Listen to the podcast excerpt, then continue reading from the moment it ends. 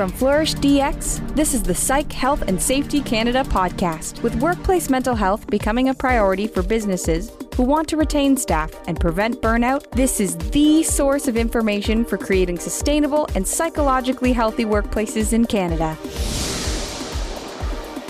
Welcome to Psych Health and Safety in Canada podcast. And today is a very special day because for the first time in my career, I am actually interviewing a Jedi warrior.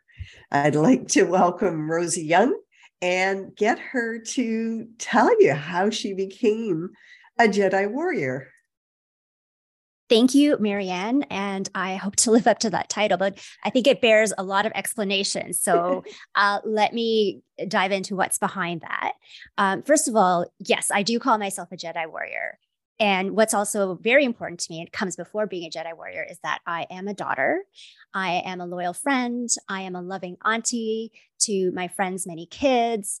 Uh, and I'm also a changer of lenses, bringer of justice, and wielder of the word. So I have many other descriptions about myself. And this was something that I went through trying to understand what, who am I really, not what I do uh, which of course is very important when we're talking about psychological safety and how we work. And so, because I believe so strongly in um, helping people who are hurting, uplifting communities that are overlooked and marginalized, I do this through my work as a mindset liberation coach and Jedi warrior. And Jedi Warrior is also exactly what it sounds if you are a fan of Star Wars, as I am. So I would love to be a Jedi, like a Star Wars Jedi.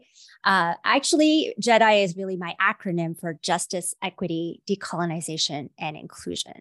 And I include warrior in there specifically because it is a battle. It's it's a war. It's a fight, right? It's it's many things. It is. I also believe love and empathy. These are these are weapons, you could say, perhaps, of fighting the fight. Um, but it is a battle because there is a lot of opposition, there's a lot of adversity, um, and it is also a lot of uphill change. So that's kind of where my title that I've given myself comes from.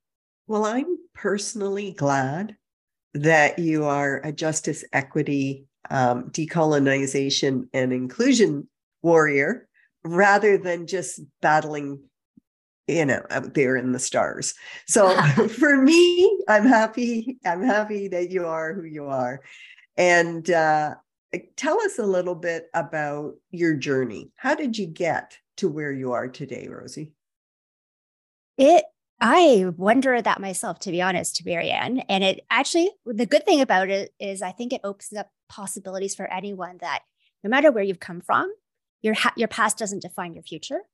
Um, and the future is wide open with possibilities. So I am what I would say I'm an accountant turned activist.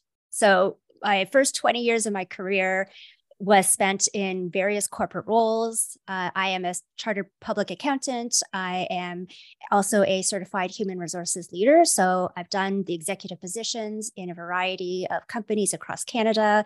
Um, and some of them were for profit, some of them were not for profit, because that was my way of trying to use accounting and HR and operations to do the work to help hurting people. I didn't know how else to do it except using trying to use my accounting and HR skills. So my turning point was a couple years ago, right before the pandemic hit, when the company I was with at the time decided to restructure. And it was the fork in the road that allowed me to say, am I going to keep trying to make accounting and HR and operations fit what I really care about to do in this world? Or am I just going to try and do what I care about in this world? And so that has been this windy, twisty, up and down road, terrifying, exciting, uh, just all the emotions um, that has led me to this point where I can, I guess, stand in front of you here or be on this podcast to say, this is what I think I am. And I'm, I'm not ashamed to call myself this anymore. I'm I'm a mindset liberation coach because my own mind has been liberated by the journey and the healing I've been on, um, and because I've been healing, I can now be a Jedi warrior. Do you know? I really wish that kind of turmoil for everybody. That you're forced to make a decision. You're, that fork in the road wasn't your idea; it was just there but the idea that somebody can turn their life from trying to fit into somebody else's idea of what they should do to say no i'm going to be who i really am is uh, mm-hmm. amazing just beautiful Um, maybe we'll start with some of your advice to organizations. And one of the things that you said, Rosie, that really resonated uh, with me is you can't train your way um, into inclusion. And I so much agree with that. But we know we have people that are listening that are in charge of organizations and uh, many people who want to do the right thing, but they're not sure what that is. What's your advice? Mm. So, uh, I'm going to caution anyone who's listening right now, especially if you come from a a corporate career, just as I did, that, and especially if you're in HR, just as I was, that some of the things I'm going to say uh, with strength um, and with safety, but not softness, is it may cause you some discomfort because it causes us to take a good hard look inside our organizations and what things are and what things are not. And trust me, I had to go through that journey myself and things that I thought, well, sure, like I believe in treating people well. I don't think I'm a racist. I don't think I'm discriminating. I'm a woman. I don't think I discriminate against other women. Um, and yet, when we see how many mindsets it's really about the mindset and the attitudes that don't just come from a workplace. It is taught to us from infanthood. It is taught by our families, our cultures, uh, our schools, all the and all these things that are geared towards how you will be in the workplace. And so the danger of it, and why I don't think we can train ourselves out of things, is it's not uh, it's not academic. Uh, it is behavior it is ideas about situations and people, and also what performance looks like. Like, what is good business? What is a good business practice? These ideas get internalized. And then we don't think that something is actually hurting anybody or is inequitable. We just think, but this is how business works, or this is how companies and work works. So I'm not doing anything wrong. Um, therefore, how could this be unfair? And I know this is a bit abstract. So um, we can we there's lots of examples that we can go into let's um, do that yeah i think it's helpful if people can kind of uh, can kind of see where things are coming from so i think first i want to i want to bring up a little bit of science um because i think that just helps us understand why when we see the outcome why it shouldn't be surprising that way right so for example uh, a book that I highly recommend for listeners to pick up. It's called Scarcity, uh, S C A R C I T Y, and it's by a couple of researchers and professors who are racialized men. Uh, one of the, one of the authors is Sendhil Mullainathan, um, and he is highly respected in the field of economics, and he partners actually with a psychologist professor, um, Dr. Eldar Shafir. So the interesting combination, like this intersection of psychology and economics, uh, shows us many things. But one of the areas of the research actually talks about what happens in our brains. What's the impact when we experience severe scarcity? Um, their focus is on poverty, but they researched many different areas. So here's a non-business example just to help us understand. So non-business example would be dieting and food, right? And this could be dieting for health or dieting to lose weight. But when they researched a, a number of people and they put them through a an ethical experiment, uh, but basically where they were a little bit hungry, uh, or maybe a lot hungry, not to the point of dangerous, but just hungry. And then they flashed some words across the screen. So the test was basically word recognition and memory. What they noted was the people that were in the hungry side of the experiment noticed the food related words like cake, ice cream, bread, noticed them a lot more than the non hungry people and uh, they remembered them. They had a bigger memory of it than the non hungry people. So, what it created essentially was a bit of a tunnel vision in our brains to really hone in and focus on the things that people felt scarce in. This they found applied across many things. That this is about food, but it applies in any situation of scarcity. Of course, money uh, would be the same thing. If somebody was poor, then they would notice money-related words more, etc how this applies to real life, and I know I'm, I'm skipping a bunch of things in between, but it is actually very much linked. How this applies in real life in the workplace, um, for example, would be if we are time scarce, which we always are, right? Because there's never enough time in the day to do it all. Then same thing happens where we just tunnel vision. Now, the kind of a good thing about it is because I, I admit I'm a procrastinator. Uh, you know how when you're like, oh, that project that's due three weeks from now. Well, uh, I don't have time to do it. That's not the highest priority because this other thing that was due three weeks ago at some point is now due tomorrow. And we're constantly just trying to do the thing that we need to do tomorrow. But meanwhile, that thing that is due three weeks later, um, which is actually very important, but is not the most urgent, it gets delayed and delayed and delayed. And it actually um, takes away our brain's capacity to focus on anything else because all we can think about is the pressure that we face immediately. And that shows up in a million different ways, right? Like the when you expect somebody to be more strategic in their thinking, or you want someone to also manage a team and also do these extra uh, extra volunteer-ish or extracurricular volunteers on committees or whatnot on top of the regular day job. But at the same time, the pressure that the company and the employer is putting on them creates this scarcity. Honestly, it's a false scarcity, right? Because it's the company's own deadlines. Creates a scarcity, then you're actually hindering your employees' capability of uh, creative thinking, of problem solving, of doing a million different things that do not relate to the immediate problem. And there's a million other ways to apply the same principles about scarcity around racial scarcity, as in if I don't feel I have uh, enough racial, like enough safety around my race or enough safety around my gender. Uh, there's a bunch of implications of that as well that apply, but I'll, I'll pause there for now because I know it's a lot. No, it's great. I mean, the idea that um, when we're under pressure, we narrow our focus, in which case we're not going to be um, able to critically think and and interact well, is well known. But what I'd like you to do, Rosie, is speak about it more specifically when it comes to um, what you've seen around discrimination in the workplace. Mm-hmm. Yeah, it's excuse me, it's a really good question and kind of hard to identify because it seems so innocuous. Okay, here here's a what is commonly called microaggressions, um, which is a, I, to me it's a misnomer because it implies that something doesn't matter too much.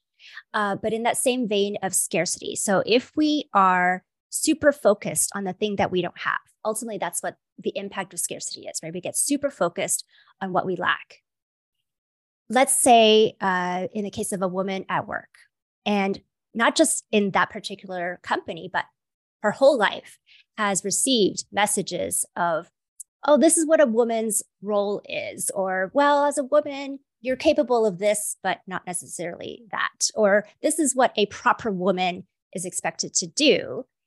And so feeling the lack of uh, confidence in herself or feeling a lack of I have to create opportunities. No one's just going to uh, give me an opportunity because they don't offer, they just don't see me that way. Then they're always focused, tunnel visioned on the way people are treating them as a woman versus as just a whole person. And so sometimes I find that, uh, well, in this example, would be men, right? So it would be men saying, oh, you know what that person that woman is so sensitive like oh you don't you can't even shake a woman's hand these days like how do i know if i've gone too far and then put all the blame essentially or the responsibility on the woman to make the man comfortable right? and to be like well I feel like my the man would be like, oh, my hands are tied. I can't say anything because these women are so sensitive, or that black man is so sensitive. When this false idea of them being too sensitive, first of all, I don't think they are too sensitive. Like probably that the man had said something uh, that was uh, not appropriate. But let's just say a other person who wasn't in scarcity, right? Who wasn't feeling uh, marginalized about their gender identity their whole life or their racial identity their whole life. They might actually not be as, they might not notice the phrasing. They might not notice the words that the man used as much because they're not as tunnel visioned on it.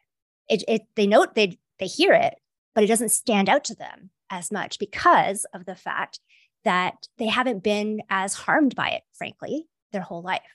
Right. So it's it's not trying to excuse or create justifications either way. Um, I genuinely feel that if a woman feels that you know the man shouldn't have uh, said something, she has every right to feel that. And on the man's side, he doesn't need to feel attacked every time a woman uh, refers to something he said as not appropriate or you shouldn't That, that's not a fair thing to say. That's not a nice thing to say about women. It's about reaching an understanding. But if both sides are in scarcity, um, then all they can see is how they are being attacked or notice again that thing that keeps happening over and over. And I think that understanding these impacts, understanding how our brain processes this information is one step in empathy and appreciating what the perspective of the other person is.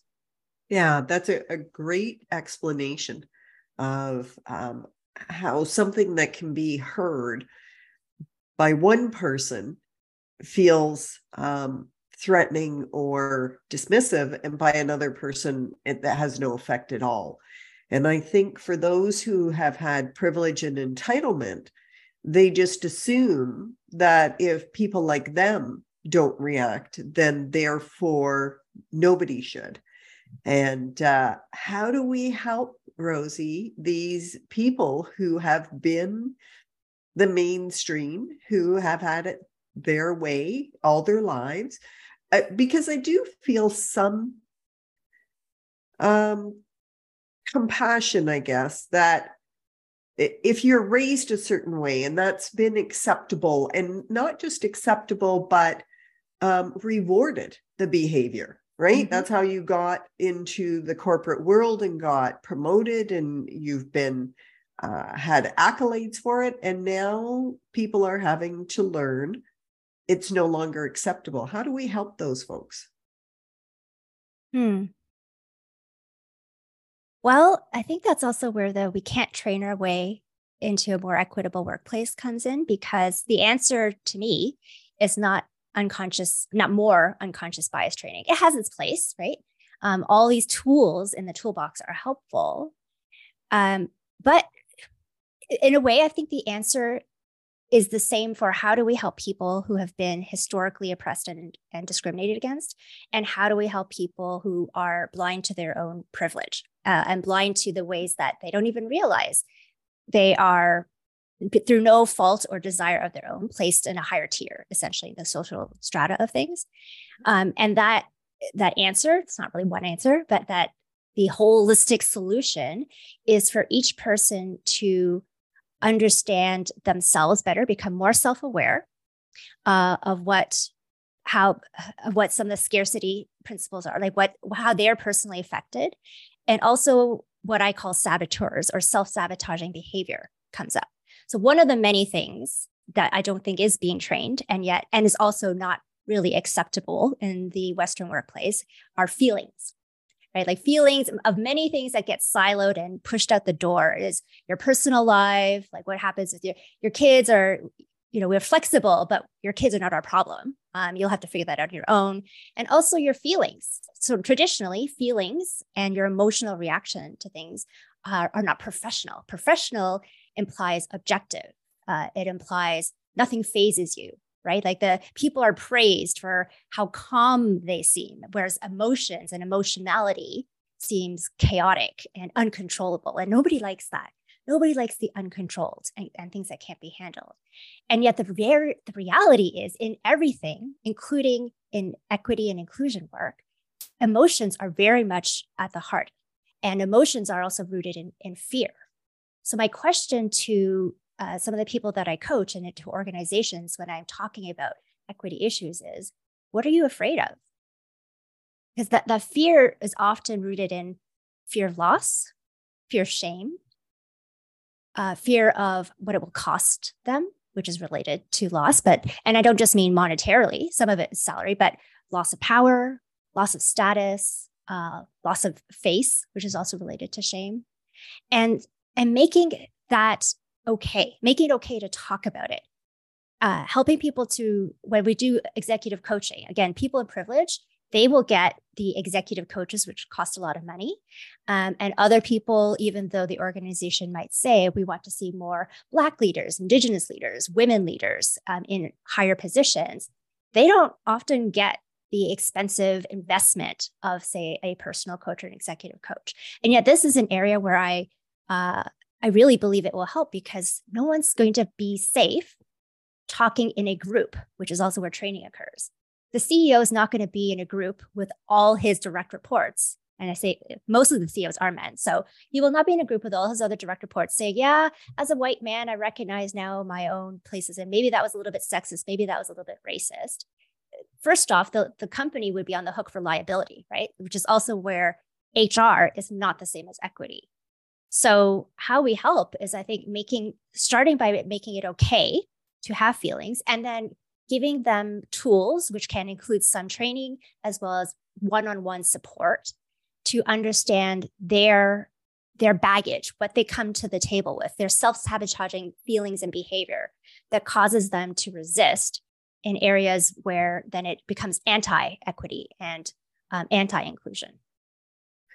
Yeah, it's it is a tough um, area for people who all their lives have pushed emotion down, haven't dealt with it. It's what we know now is that if you can process an emotion, you can move forward from it. When you shove it down, um, it often stays with you. And um, we we don't want work to become group therapy. Um, it's not appropriate, but to have people now I, I, this is what i hear all the time rosie is well, you should bring your whole self to work. And i say what if my whole self is a cranky miserable person? Like we need to have the ability to go to work um, do a good job and leave at the end of the day and not feel overwhelmed with everybody else's emotions. So mm-hmm. how do you balance that? How do you make it um, so that it is psychologically safe. Mm-hmm.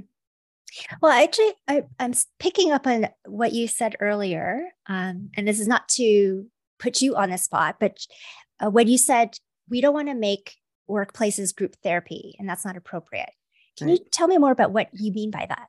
Uh, when if we're trauma informed, if we mm-hmm. understand that people go through things in their life that are very difficult, mm-hmm. we're in the workplace, we are not qualified, um, and it's not uh, in somebody's best interest for us to open all that up.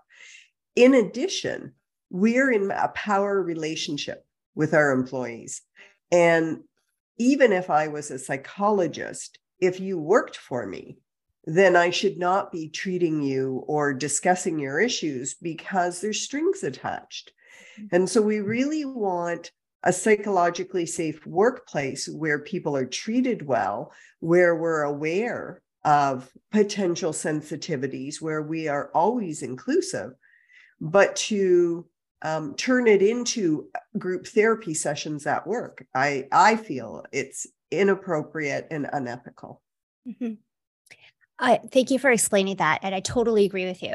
Um, it is a it is it's, it's sometimes a fine line between wanting to be a supportive boss um, and getting too personal with individuals or getting into territory where unintentionally it's like you're drawn into almost a, a therapy or a counseling session. Um, and even for me i'm a positive intelligence coach and i very much see my coaching as part of the healing process but i am not a psychotherapist i'm not a psychologist and so there are definitely waters that i should not be treading in either. So i think that's a really great point you raise about boundaries to be honest. Um, where i I, I guess not to, not to say people should become therapists at work, but I think there is a place for our workplaces to recognize that people need healing and they can't just stop their they can't keep their pain outside of the workplace right? So no you know managers ceos etc they are not trained to provide that but we can all learn to become aware uh, because we all come with our pain. We all come with unhealed uh, really traumas like traumas of different kinds right? And that all affects how we interact with each other. And, and that's partly why i can why I said earlier about we need to bring feelings as a more normalized thing to discuss in the workplace. Um, maybe maybe an example uh, because I've been thinking a lot about what makes a, a workplace psychologically safe, and it's actually I think a little bit easier to understand when we look at what makes it unsafe, and then think about how we counter those things. Because psychologically safe, first of all, it's different for everyone, right? Because everyone's psychology is different. And that's one of the problems with our typical corporate workplaces today is the the way we work is we we expect everyone to behave the same. So we treat everybody the same because we think that's equality and that's good. And then we also expect not everyone obviously has different jobs, but our expectations of people and how they perform is essentially the same. So what we're ignoring then is all the life experiences, the unhealed, unrecognized, whether it's it's trauma or just some experiences, or maybe it is intergenerational historical racism or sexism or all these things. We completely ignore that and still expect people to behave and perform the same way. And yet, kind of like in the scarcity example, we know that's not possible depending on what the background is. And it doesn't have to be something that happened yesterday, it could be something that happened years ago. So it becomes um, it becomes unsafe when, for example, I might come to you, Marianne. Let's say I'm your boss, um, and I demand something of you, or I ask something of you, thinking, well, this is your job, right? So there may be some stuff going on, or I, I have no idea because I also don't create a, a, place for you to volunteer to tell me. Um, and then I ask you to I work on the weekend or something, but maybe in your last job, your previous boss also had these really terrible expectations for you to work on the weekend, not because, you know, they read, and this is the problem. They're nice people, right? It's never like a, I'm a tyrant, I'm a slave master, and you better work on the weekend or you're fired. It becomes couched in these terms that sound like they have such good intentions, like, oh, you know, I really hate to do this, Marianne, but you know, this client has come by and there, this emergency thing has come up. And even though we gave them all this notice, uh, they still gave this last minute demand and it's a team effort. You don't want to let the team down do you marianne you don't want to it's not for me right? It's it's also it's for all we're all going to be here. So as if it's better that everybody has to work on the weekend. So how how do you fight against these things? It's almost it's a it's a tool of shame really a tool of shame and guilt. And i yeah. don't think that our workplaces recognize how much performance is a, is a shame weapon right? The when you look at your rating you're rated on a scale. And if you don't perform uh, maybe your boss doesn't berate you but sometimes just the look on their face is enough to send you down a shame spiral and be like i, I suck. I'm not good enough. Um, and so there, a lot of these things can just be uh, learned behaviors or just the mindset, the attitudes that we portray, whether consciously or unconsciously, that do not create safety, do not create comfort and acceptance. Because frankly, that's not work is about. That's not what work is about. Work is about performance. Work is about delivery. Is not about grace and forgiveness and unconditional acceptance of however you perform or giving you reasons to say, well, because I had this experience with this background, I need a bit more allowance. I can't just perform to the same level as somebody else. And then that's okay. Hi, listeners. Jason here. We hope you're enjoying this latest podcast episode. Now, if you're like Joelle, Alicia, and myself and enjoy learning from the best, then the Flourish DX Academy is for you. The Academy includes free e learning courses on the ISO 45003 standard for psychological health and safety at work, and associated topics such as how to conduct a psychosocial risk assessment and how to create the business case for psych health and safety. All courses feature high quality videos, downloadable resources, multi choice questions, and a downloadable training certificate on completion. Take your learning to the next level with all Flourish DX Academy courses included within the Flourish DX mobile app select podcast episodes from the Psych Health and Safety podcast, and sister podcasts from Canada and the USA are also included. Get started with Flourish DX for free at www.flourishdx.com forward slash get hyphen started. That's www.flourishdx.com forward slash get hyphen started. Now back to this episode.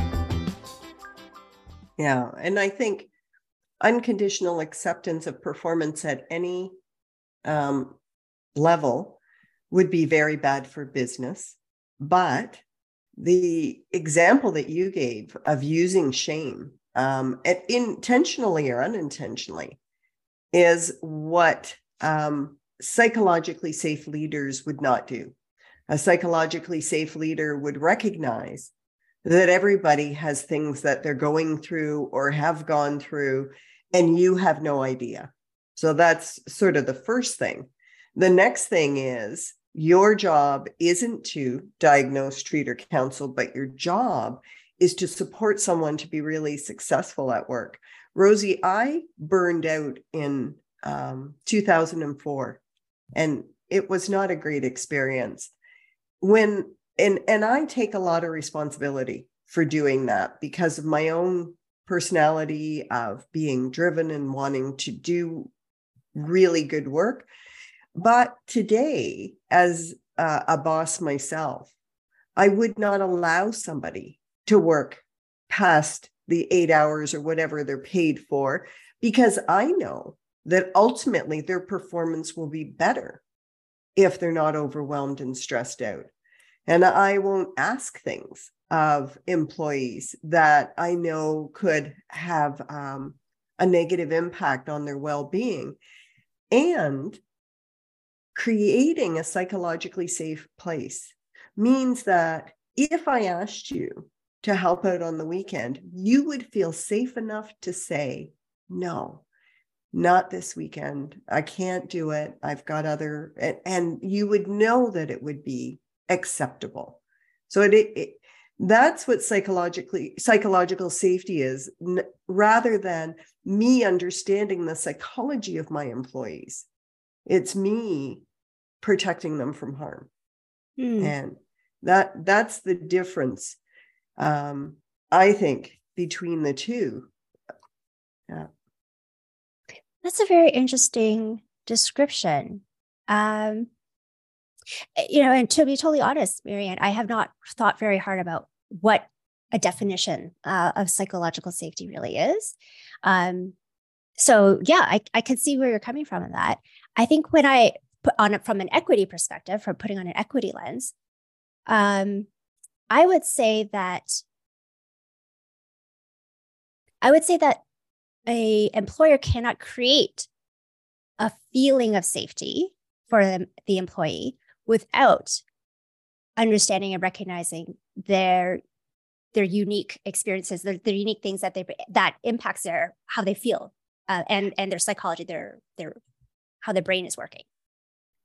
So you think, um, you know, this guy that's uh, got a machine shop and he's got you know ten people working for him, um, should be able to understand how other people's brains work. I think that if they care about having people feel that their uniqueness yeah. is welcome and accepted, right? Doesn't have to be conformed to anything, then they have to allow for how their different the employees' different selves show up. And that incorporates like their different the way uh not not necessarily about understanding how their brain works but understanding that what presents like how they speak what comes out in the way they react to things is very much informed on how their past experiences has impacted then their cognitive behavior. Right. I absolutely agree with you that we need to accept people for who they are and even to the point rosie where if somebody is behaving in a way that i might deem to be inappropriate or um, challenging to wonder as you might say what it was they're going through or what they've been through rather than wondering why they're behaving that way right now but thinking mm-hmm. yeah that there's something going on so how do we balance that out because what we've got is we've got um, the people who might be called bleeding hearts. They really want to help. They really want to do the right thing. And sometimes they smother or become enmeshed or inappropriate. And then you get the people like that's your issue. I don't care. What's the balance?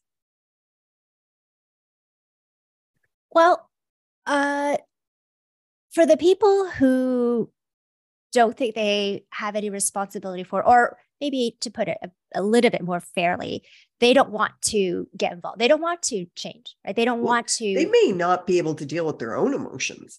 And that's the thing is if they've never learned to deal with their own emotions, mm-hmm. then dealing with somebody else's can be overwhelming. 100%. And actually you uh, we're aligned on this because you you picked up exactly what I was going to say is it starts with working on yourself. Like helping yeah. others starts with working on yourself. So for the people who don't want to help others, um, I'm not, I don't work with them because they don't want to work with me, to be honest. And it, that's not a judgment. That's just a reality. It's like, okay, you you do you, I'll do me, but I don't feel the need to try to convert anybody. Yeah, to, I hear you. You can't make anyone believe in justice and equity, right? They believe in it or they don't. Yeah. For the people who do believe in it and want to do something about it, this is yeah, this is one of those not obvious areas where helping others starts with helping yourself and working on what are those things that you don't even recognize. Uh, for example, I one of the things I talk about a lot is self-sabotaging behavior or uh, saboteurs uh, in, in a shorter form. And especially in a workplace, we talk a lot about strengths. So there's whole programs and coaching that is emphasizing start from your strengths. And when you work from your strengths, then rather than focusing too much on your weaknesses, because that can be detrimental as well, then that's how you will improve. And then we talk about balance, right? Because yes, strengths are good and we should be aware and work from our strengths. The strengths are the way we're innately gifted. That is part of diversity, right? Because we all have hopefully different strengths, which can be complementary to each other. But I think what uh, people may not realize is that strengths taken too far becomes self sabotaging behavior, right? So for me, for example, one of my strengths is uh, really atten- heavy attention to detail high attention to detail. So that made me a great auditor when I was studying for my CPA because I could pick up on the smallest thing that was out of place, like things that nobody else would notice. Um, and I had this huge drive and need to like just deliver the best quality anything. I was very client centered, customer centered. Taken too far, um, that's actually where unintentional shame happened, right? So if, something you said earlier too about uh, a, a good boss would never shame anybody else, and I agree. But I also think very good bosses don't realize when they're shaming someone else, right? So I didn't realize uh, that I was shaming people just by a look on my face or, or something I might say to like, oh, really? Really, Marianne? Is, is that what you think? Is that what you think the answer is? Kind of thing, right? And my intention was just, but we need to do a good job we need to produce the highest quality deliverable and report. And I'm, I'm trying to help you, Marianne. I'm teaching you to be like me by showing you that number that you missed or that period, that I that you didn't dot. Like this is just really, this is how I learned uh, because this is, of course, passed down, right, from my bosses and their bosses. It's how I learned. So this is how you're going to learn. It's all for the greater good. Meanwhile, my employees were calling me militant and wanting to please me I guess because they, you know, I, hopefully I wasn't a terrible person, but also feeling burnt out, right? Completely stressed and on uh, on eggshells around me because they never knew they, they already knew they messed up something, but they wouldn't find it. Uh, only I would find it, and so it was always waiting for me to tell them what they did wrong. So that is high. That's unsafe. I would say that's psychologically unpleasant at best, and unsafe environment to work in. But and it's also how wonderful that you you know, it's something that you said, Rosie, that self awareness to me is job one of leaders. Mm-hmm. And if you don't want to or can't be self aware, then you shouldn't be in it. But even if we strive to be self aware, like you say, you would not have ever intended mm-hmm. to pressure or shame people. Mm-hmm. And yet, it, as a leader, it happened, right? That's right. Yep. Yeah. And that's also where like awareness is step one, really. Yeah uh, I became aware because sometimes, you know, harshly and sometimes just through my own introspection. But that doesn't mean I was able to just change, right? It, you, awareness can sometimes bring people to a place of, oh, I know that's not so good. But even if I wanted to change it, and now maybe I do want to change it, I don't know how. Yeah. Right? I, I don't know how to even. And the workplace, uh, not just the workplace, the economy, the entire way our business is structured does not help because of these demands, right? Like like you said earlier, it's not good for business the way it's structured today for people's performance at any level to be unconditionally accepted because the business objective continues to be profit at any cost. High, continual year after year you know revenue increase performance increase. And so in some ways and i know this is uh, idealistic the entire attitude and mindset of business overall has to change because it's that production driven belief that creates scarcity, urgency, and no ability even to pause and and say, well, now I want to work on myself, but that requires not having this pressure to perform. Yeah. And that again, the irony is that if two people are doing the exact same work and one has that pressure to perform, that scarcity that if I don't do this, I'm going to get fired or something else is going to happen. And the other person is told, you know, just do your best. How can I help you? Let's prioritize. The person that doesn't have the pressure is actually going to have better performance, better productivity over time. And uh, yes. the research backs that up. So it's kind of old school, I guess, to think that if we keep people under our thumbs, they'll Yes. Keep their nose to the grindstone. Well, you hit on a key word there, which is they will be- perform better over time. Yeah. And so businesses, though, are very short term thinking. And I, I realize this too the more I learn from Indigenous communities and the Indigenous worldview, which does a timeline of seven generations, right? So they are thinking far, talk about sustainability. They are thinking far ahead of what is the impact to our grandchildren, the grandchildren's grandchildren. But if we only care in a business about this quarter or this year's metrics or maybe the next year's metrics, then no, we, we don't care about how uh, the long-term performance will be, even though it is actually hurting the business because of turnover, because of sick leave and burnout. Those things are also short-term impacts of not changing the way we work. Uh, but there's not really that much incentive to do it because the thing is, it does work, right? These it's scary to think, um, but I've been doing some research on also ways of work. Well, slavery during times of slavery, pre-emancipation in the U.S. Uh, they're not that different from how we work today. And I know that's going to raise some people's hackles, but here's a specific example that I think a lot of people can relate to. Uh, have you ever heard the the joke, which is based in truth, of if you do a good job, you just get punished because they just give you more work to do because they yeah. think that you're so great? no good right? deeds go unpunished. exactly. Exactly. And I've seen this many times and I've experienced the, oh, the more trustworthy, the better performer you are, the more they lay on you to do. Um, yeah. And the better reform you are, that tends to be that you'll you'll accept it because you want to keep advancing, you want to do well, right? Um, so these are all good intentions again. That's exactly what happened in slavery too, where uh, they they measured slaves' cotton picking output as one example, and it it was always uh, everyone was measured against the slave who could pick the most cotton. And it was this game the slaves had to play where if you didn't pick enough cotton, you'd get beats and all this violent stuff would happen. But if you picked too outstanding of an amount of cotton, then suddenly the cotton quota would go up, right? And then you had to like do that again, a probably miraculous feat that you already just did repeatedly over and over and over. Yeah. And when I read that in the research, I was like, that's exactly what happens to people today. We just don't see it in the same light because it has been so normalized and because we pay people. We don't think we're treating people phys- well, we're not we're not physically whipping people, but we're psychologically whipping people. And I think that there was um, in the very recent past that was okay, not whipping people, I don't mean that, but right. it was okay to let your ambitious star performers work till they burn out because there'd be more available. And so you just replace them with somebody else who wants to work at this ridiculous speed and effort. Two things. One is that we've run out of this big talent pool, um, especially recently. So you can't just replace people on a whim. But the other thing is that for people, you know, this whole term quiet quitting, mm-hmm. uh, it's just saying people want to do their job. They don't want their work to be their entire lives. And when I look at the people in the workplace who are solid, dependable, they're not flashy, they're not the star performers, they're often the foundation of that workplace.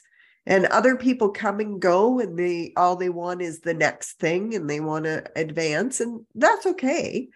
But if you don't have those people who are just going to come in maybe from nine to five, do a decent job and go home, um, we can be at risk. 100%.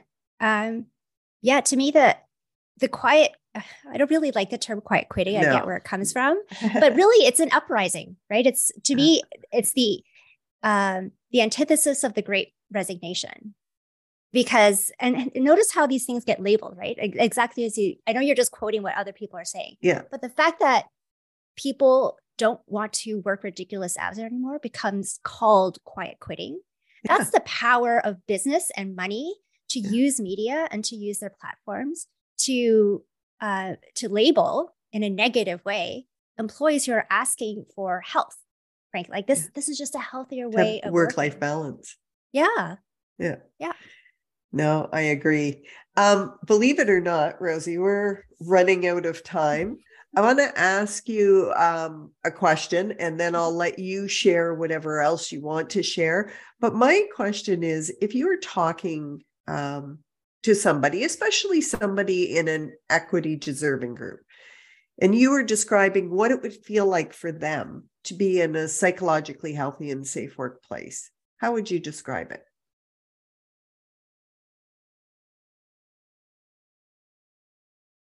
I'm pausing because it's a very good question. And of course, there's too many things to to name. What's coming first to mind for me right now is to actually feel heard. And when I say feeling heard, it means that uh, there will be disagreement. But what I typically find coming from an equity, like for a person coming from an equity seeking group, they don't have the power to force people to listen to them. And so, if they're speaking to, say, their boss or whoever is coming from the power holding group, then those individuals can easily smile and nod and say that they heard, and even like listen, um, but not agree, and then they they win the argument, right? Like there's there's no discussion, there's no dialogue because they have the power to say, well, yeah, agree to disagree, or yeah, yes, I get it, but this is the way it is. I have personally experienced recently, not even as an employee, but as a consultant facilitator. Um, so I'm seeing this happen and play out right now in real life, where uh, in my example, or, or in the case I'm thinking of, is women. And the organization recognized that the survey results, you know, those people surveys, all the women's results answered a lot less favorably than the men's results, but nobody knew why. And as I'm trying to help coordinate having some discussions and some focus groups so we could figure this stuff out, I was seeing where some of the resistance from the very top, again, no bad intentions, but just the uh, like something as simple as, well, I think that we should have only, you know, six people in a group. And then the message from the top was, oh, no, no, we need to have as many women as possible coming in. And, and, and it was all about the organization's goals. Again, there is, this is what happens when you have an equity power imbalance. The people in power are centering themselves. And a simple shift, a simple shift, but hard to do would be to shift that centering to the people who don't have it. Right. So for me, it's not about quantity. Quantity is also a, a business metric measure. It's about quality. And in the case of quality, uh, you actually need to start thinking the opposite when it's about equity. So it's not about volume. It's not about getting as many women as possible. It's about getting the women who want to speak, and who have something to say and who want to be heard. And that's not going to be all the women in the organization. So I don't care if it's three women or 20 women. What I care about is that the women who really want to be there get to be there. So when you shift that centering, then it's also about, well, how did you communicate? In this case of this organization, they buried it in some newsletter along with a bunch of other HR related communications. So no kidding, people weren't signing up because they didn't even see it. And then the response of, oh, we got to hurry up and fill these spots. So a lot of pressuring messages came down where some women actually felt like they were told to attend and they didn't particularly care to be there, but they had to because all everybody at the top was under pressure to fill these spots.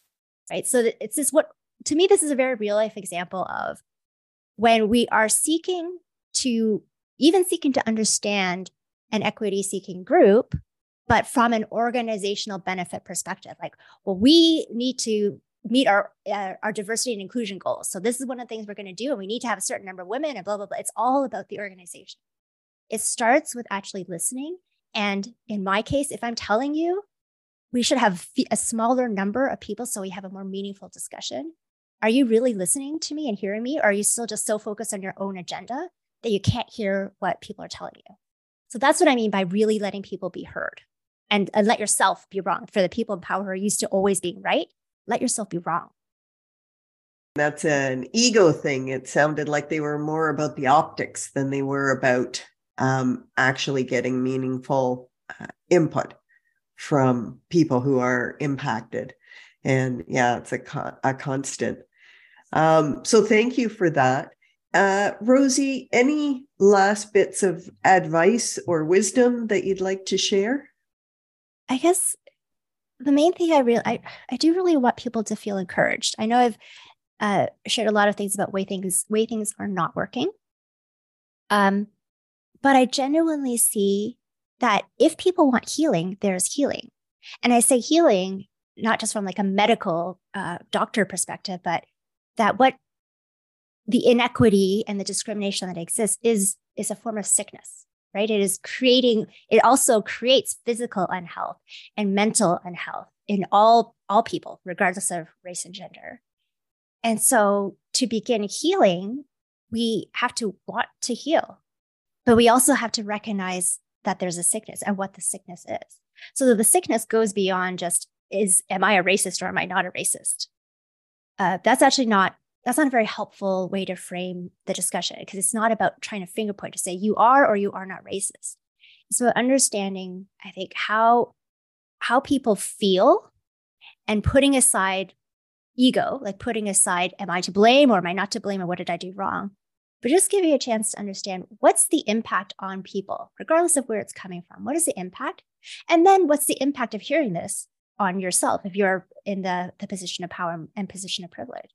And we all need healing from that because each of us coming with our whatever, like the, the baggage, oh, baggage isn't a good word, just our histories, right? Our family histories, our life experiences that causes us to react and respond in a certain way. And if you're not feeling good about it, then there's healing for you too. Uh, but it it takes it takes um, recognition. It takes some time and it takes organizations as well to make time and make space for every person to be able to do that work and to receive the healing that everyone needs. That's great. And Rosie, if somebody wanted to get in touch with you about your coaching or your consulting services, how do they reach you? The best way is probably through LinkedIn. I'm quite active on LinkedIn, and they can should be easy to search me as Rosie Yeung. Uh, Yeung is spelled Y E U N G. And I have more information about what I do on my website, which is Changing Lenses. So changing lenses, L E N S E S dot C A. Great. Thank you so much. And I'd like to encourage the people that are listening to the podcast to subscribe so you can hear the future ones as well. And uh, Rosie, it was a pleasure to have you here today. Thank you, Marianne. It's a pleasure for me as well. I appreciate you having me. Thanks. You've been listening to the Psych Health and Safety Canada podcast. To stay up to date with the best content on workplace mental health in North America, subscribe wherever you listen to podcasts and join the Flourish DX community at www.flourishdx.com.